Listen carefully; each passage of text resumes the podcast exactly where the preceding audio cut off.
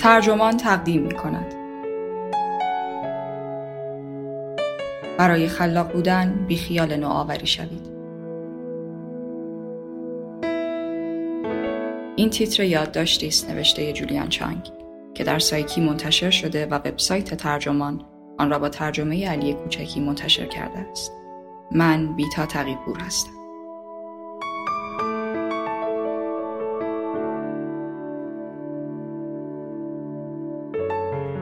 تصور اینکه ابتکار به خرج بدهی و زندگی منحصر به فرد خودت را داشته باشی واقعا وسوسه انگیز است. آدمها به خلاقیت قبطه می‌خورند چه عالی می شود که آن فرد خلاق تو باشی و آدمها به جای استیو جابز و مارک زاکربرگ جملات انگیزشی تو را دست به دست کنند. اما اگر در یک مسیری فقط استثناها پیروز شوند نکند آن راه بیراه باشد جولیان چانگ با الهام از فلسفه چینی می‌گوید خلاقیت اصلا به معنای نوآوری نیست کافی است بتوانید با ورزیدن مهارتهایتان از دل شرایط سخت و متعارض سربلند بیرون بیایید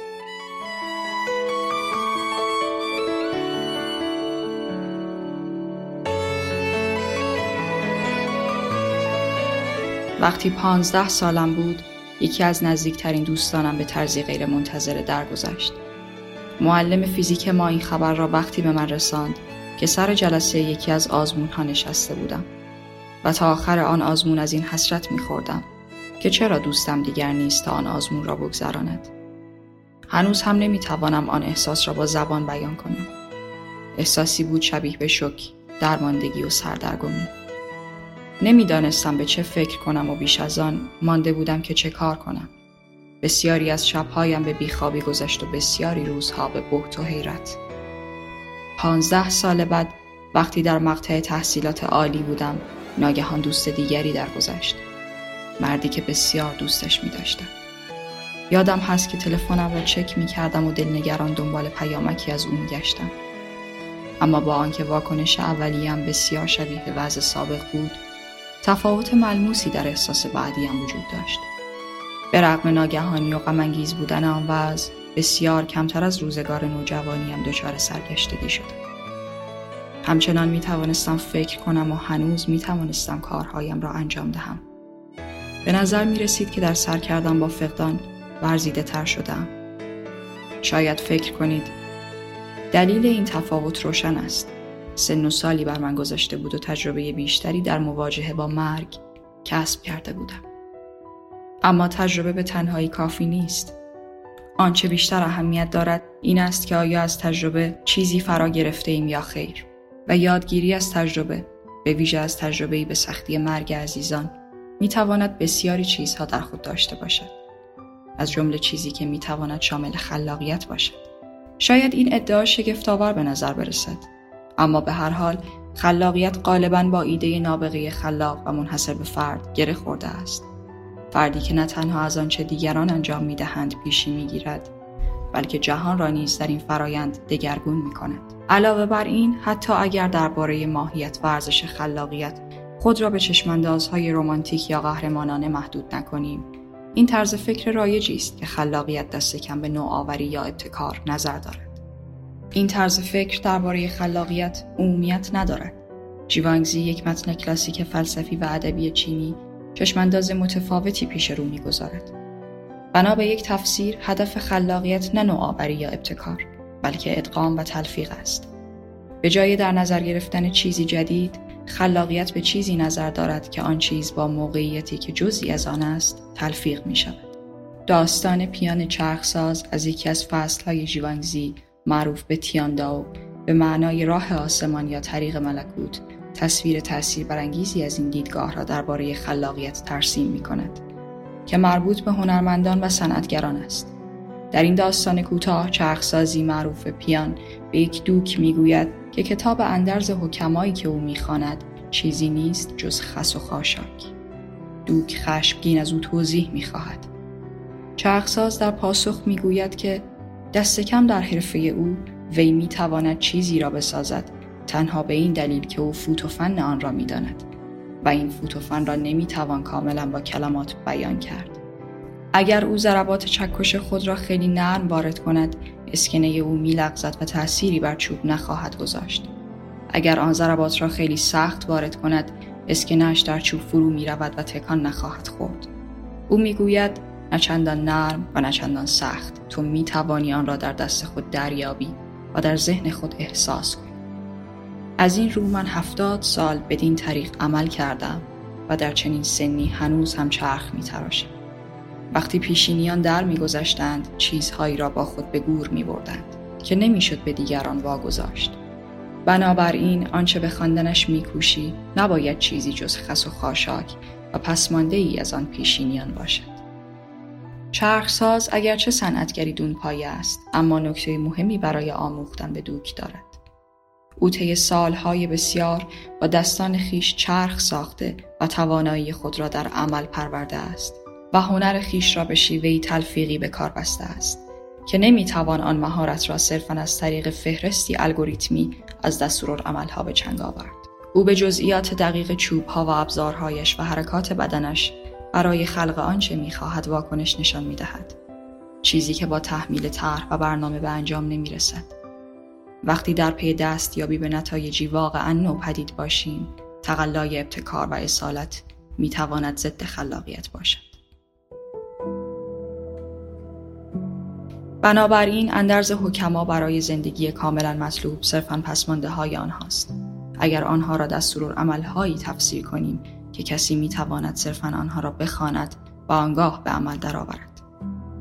زندگی مطلوب به طور کلی شامل چیزهایی بسیار بیش از این است یعنی شامل تلفیقی خودانگیخته میان انواع متعارضی از چیزها چیزهای سخت و نرم آموخته و خودانگیخته فعال و منفعل و حتی بی حاصل و سمر بخش. همه اینها در کندکاری چرخها به کار می آیند و البته در جاهای دیگر نیز. به بیان دیگر زندگی مطلوب در بردارنده خلاقیت است. این نوع خلاقیت صرفا در پی نوآوری یا اصالت نیست. چرخساز نمونه چنین خلاقیتی است.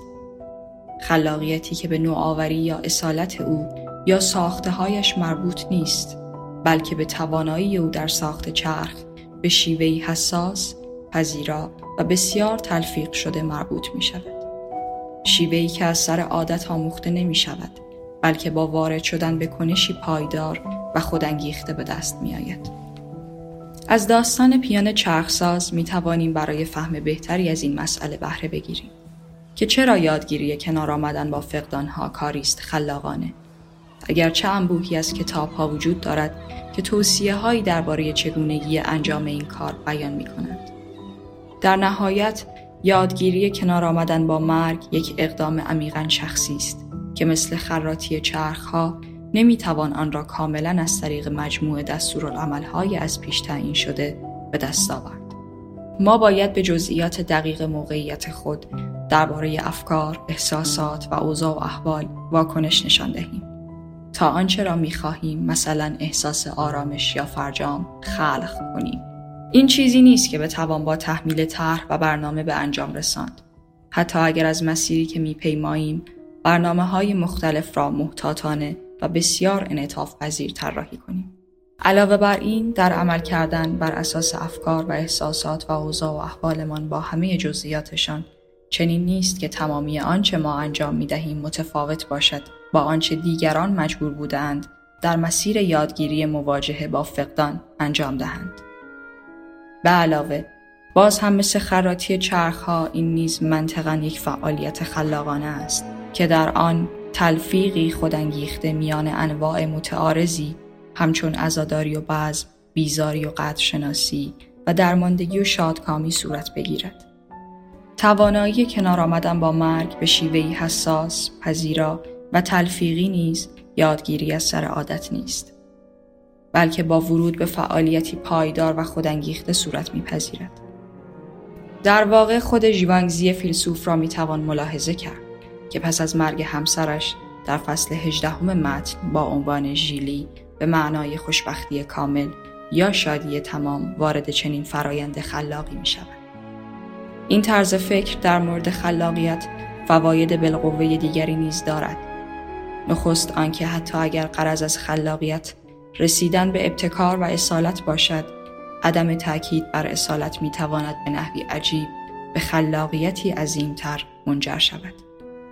این بدان دلیل است که وقتی در صدد دستیابی به نتایجی واقعا جدید باشیم، تقلای اصالت واقعا می‌تواند ضد خلاقیت از کار درآید.